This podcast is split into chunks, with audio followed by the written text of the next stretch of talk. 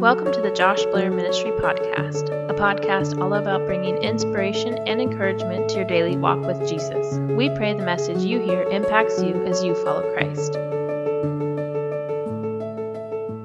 We are continuing in our third week of our series, The Problem of God, answering the skeptics' questions that are related to the existence of God, questions about Jesus and the validity of Christianity.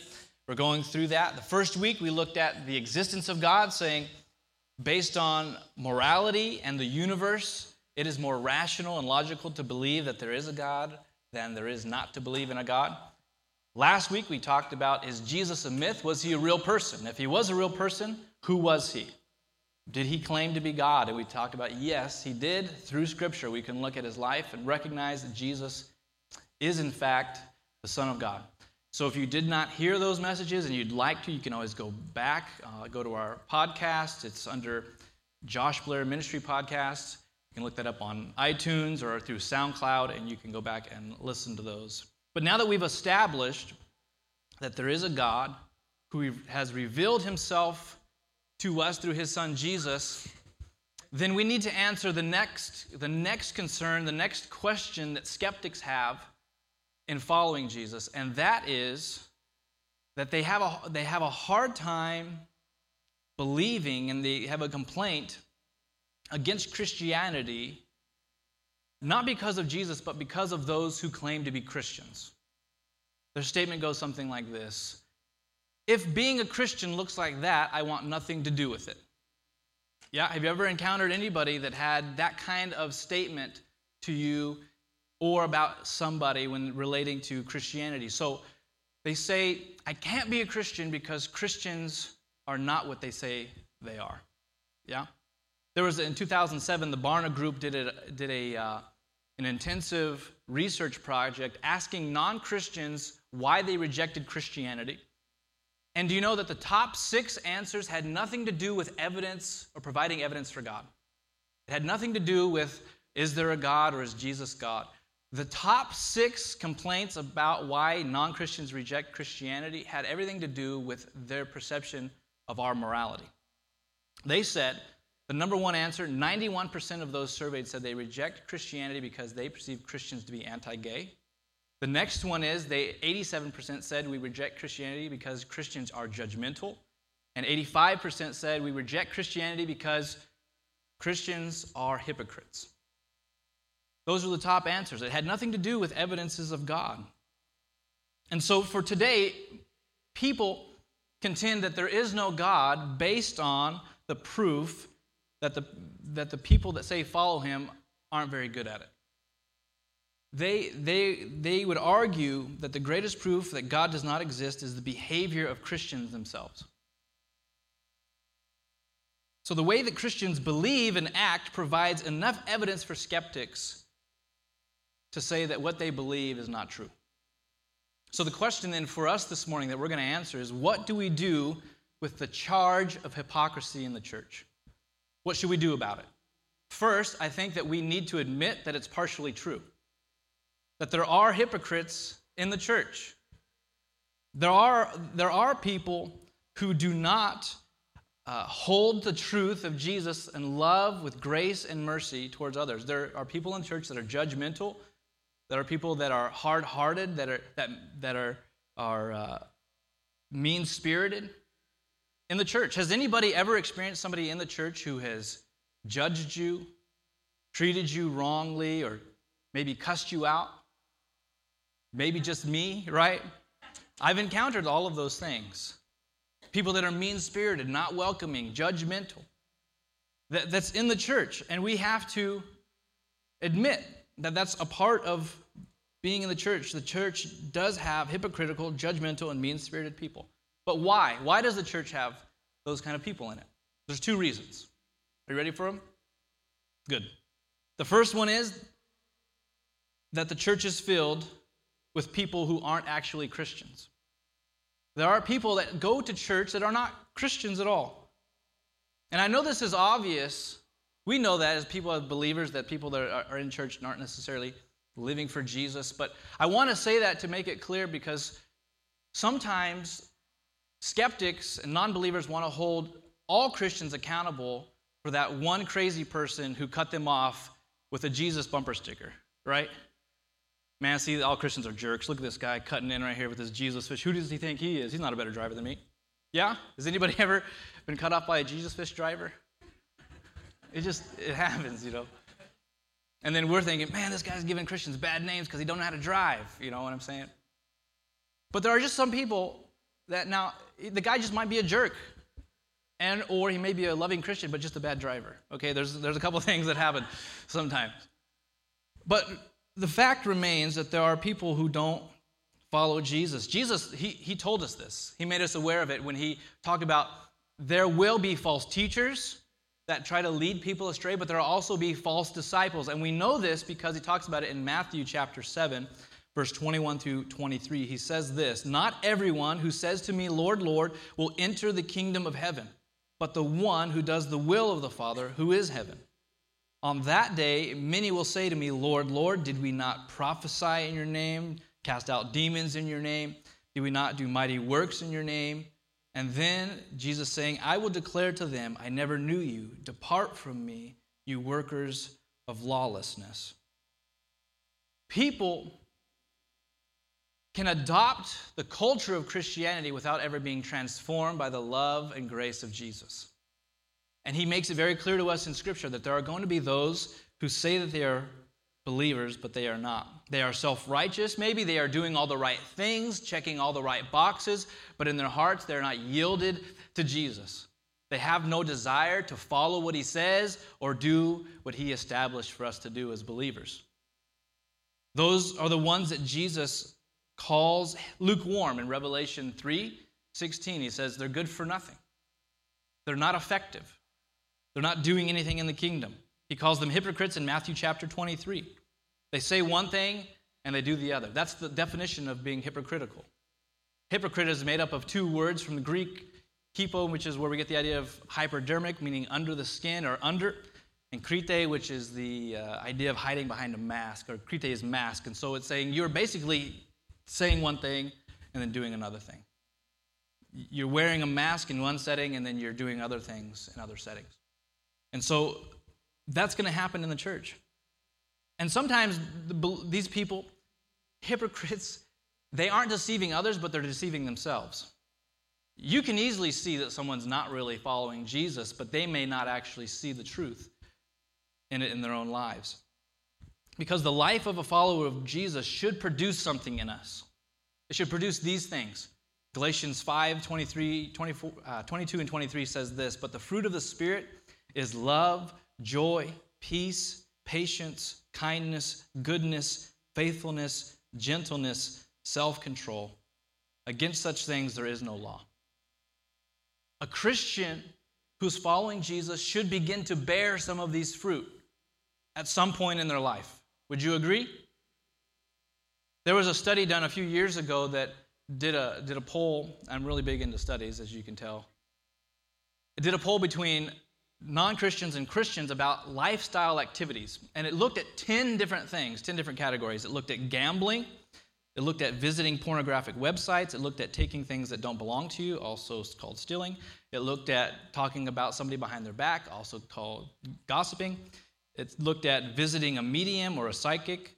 It looked at physically fighting or abusing someone, using illegal drugs or uh, non prescription drugs, uh, saying things that are untrue, also known as lying, getting back at someone who did something wrong to you, which is revenge, and drinking enough alcohol to be considered drunk, right? Okay, so it looked at all of the 10 categories, and the result fi- found that both groups were nearly identical in every group, in every of one of those areas.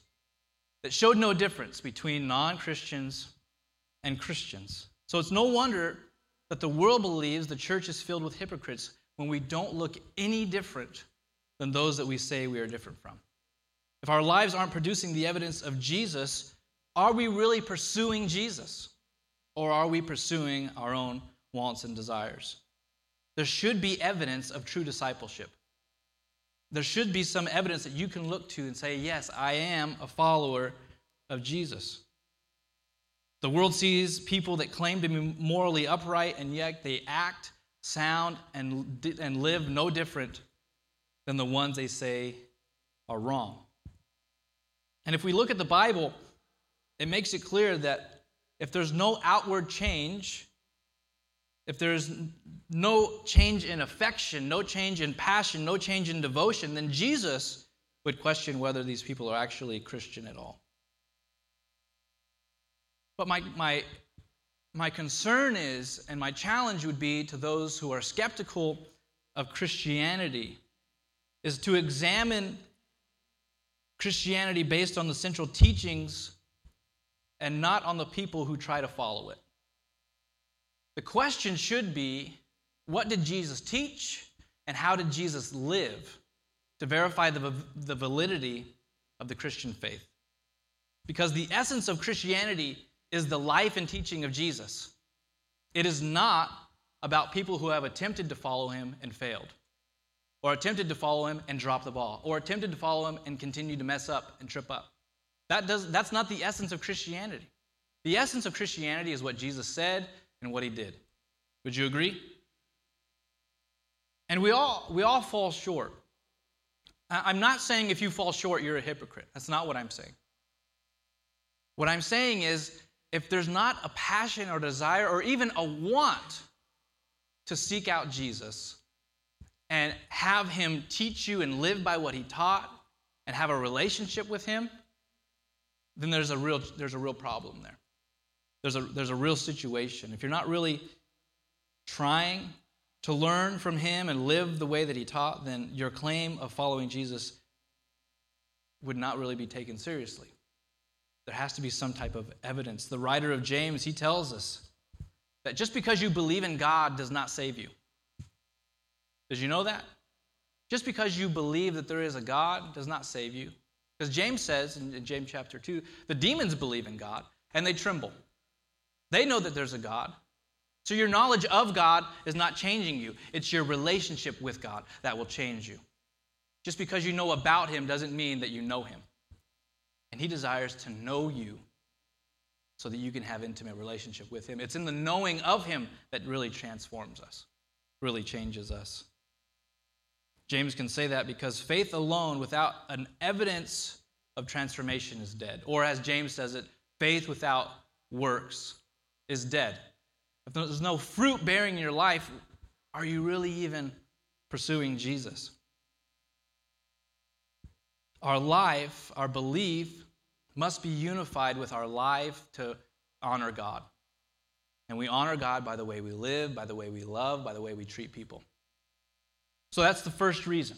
There are people in the church that don't really have a passion or desire to be like Jesus. And so you're going to see that. The world's going to see that. And that's always going to be there. Jesus told us it's always going to be there. Till the end of the age, there's going to be wheat and then there's going to be weeds. And we don't pull out the weeds, we might damage the wheat. The, the wheat. So he, he leaves them both there. He gives a parable of that in Scripture. The second reason, the second reason I believe that there is a, a challenge of hypocrisy in the church is because there's a misunderstanding of what Christianity really is as well. I think that the world believes Christianity is a religion that seeks to make bad people good. That Christianity is a, is a way to become better. And Christianity uh, uh, is not about following the rules and having your life together. That's not what Christianity is, although that's what it's perceived to be. Christianity is the gospel that, that, that says it's not about what we can do for God, but it's about what God has done for us.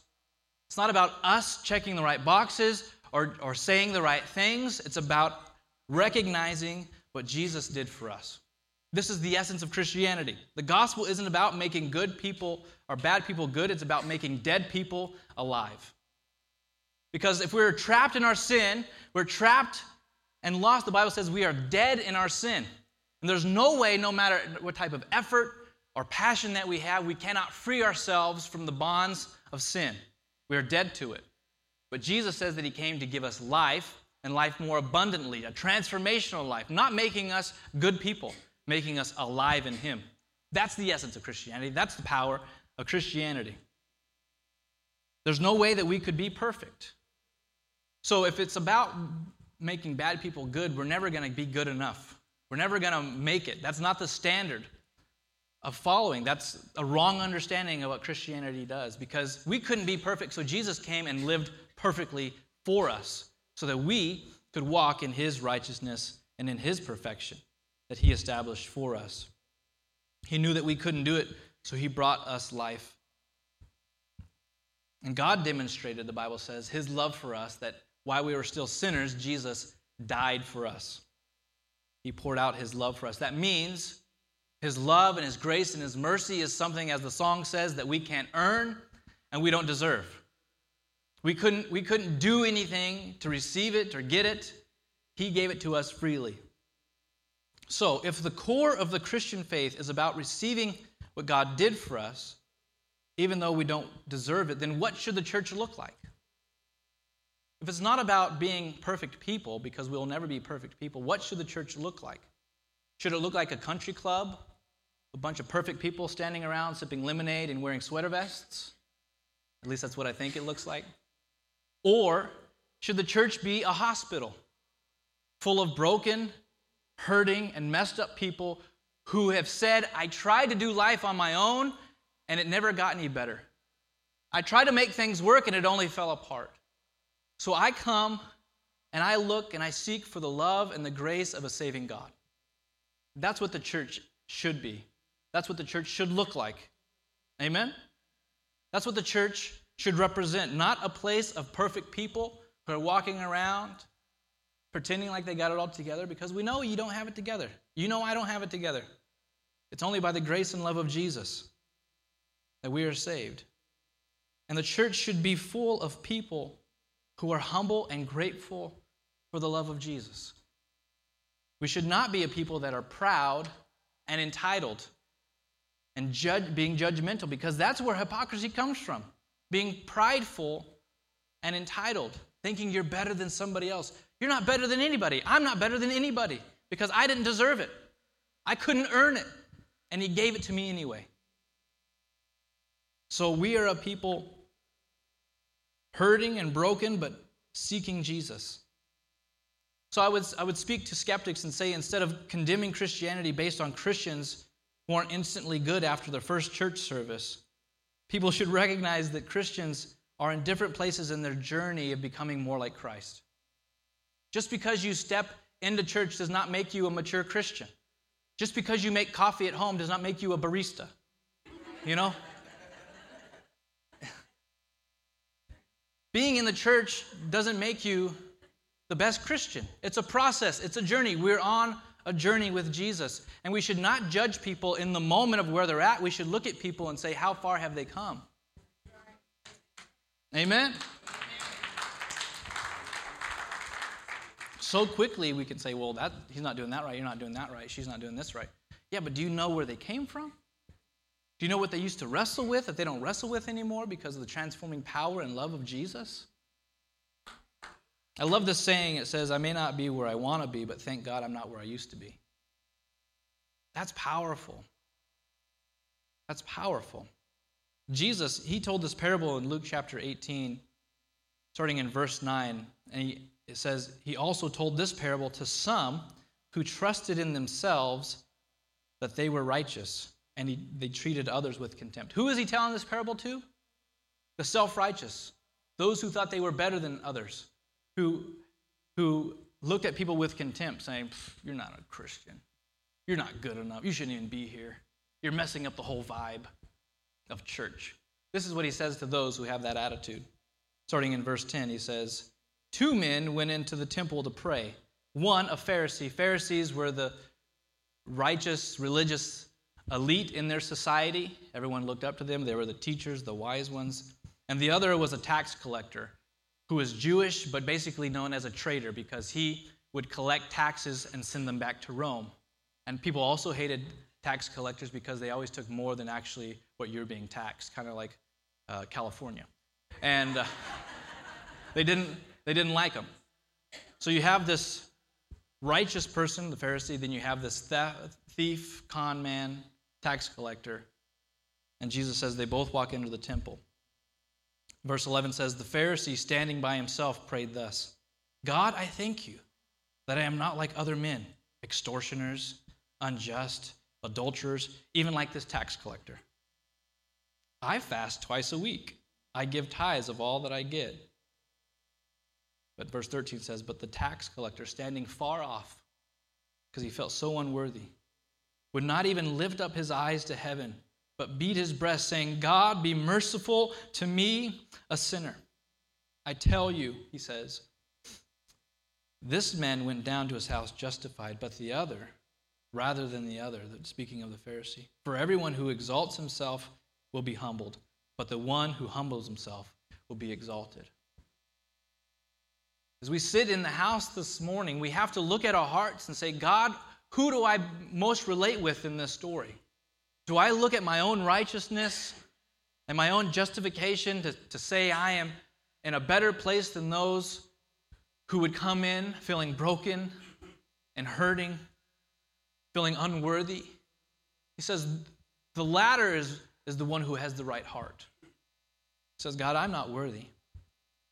Even if you're not in, caught in a lifestyle of sin, even if you've been following Jesus for years, does not mean that you have the right now to become self righteous. You should still remember God, I am a broken person in need of forgiveness today. And I thank you for your mercy. I thank you for your grace. Because we as believers are called to be humble, not prideful. And the church is made up of people who come to realize that they're imperfect and messed up and those things in your life that you struggle with don't change necessarily overnight, do they? There's sometimes God can move in your life in an instant and you're free of some things that have been binding you for years.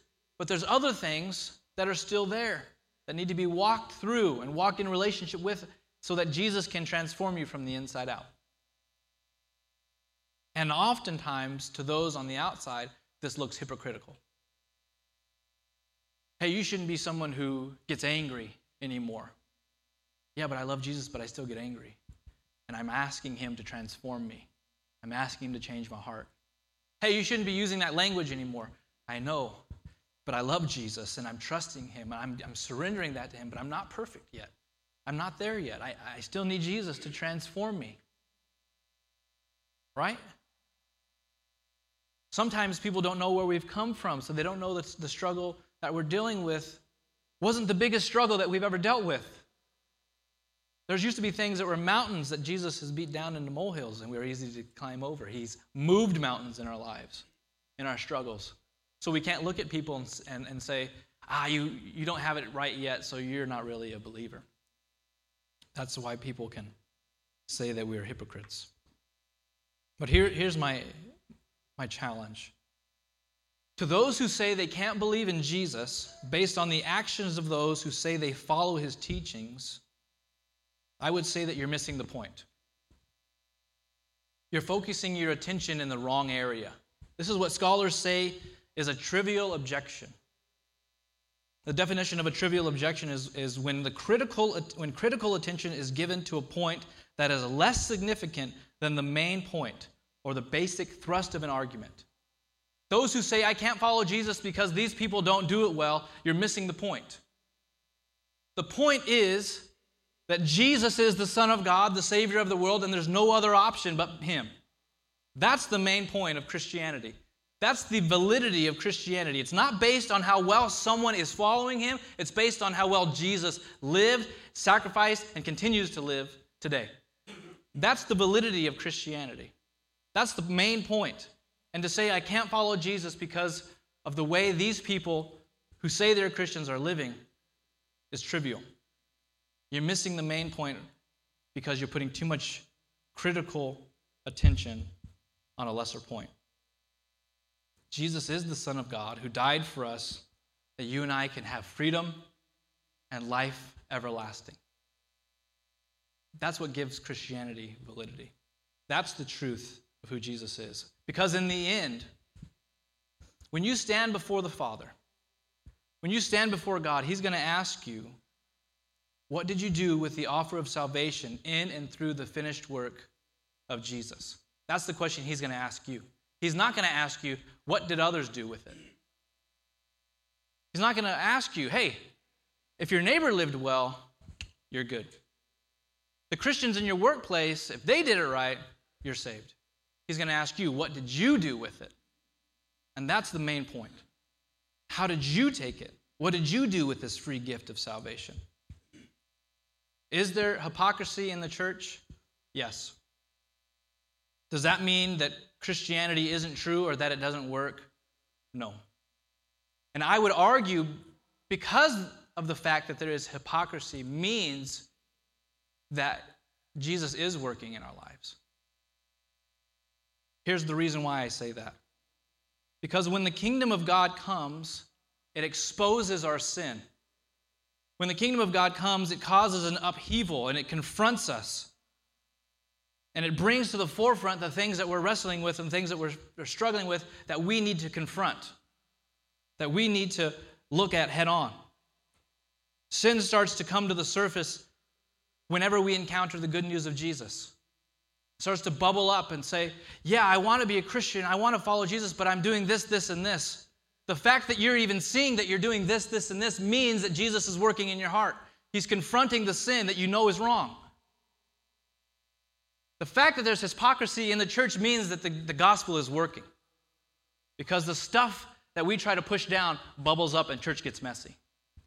And we begin to, Paul, as Paul says, the things I don't want to do, I do, the things I want to do, I don't do. Because God is causing and, and confronting the sin that is in our life.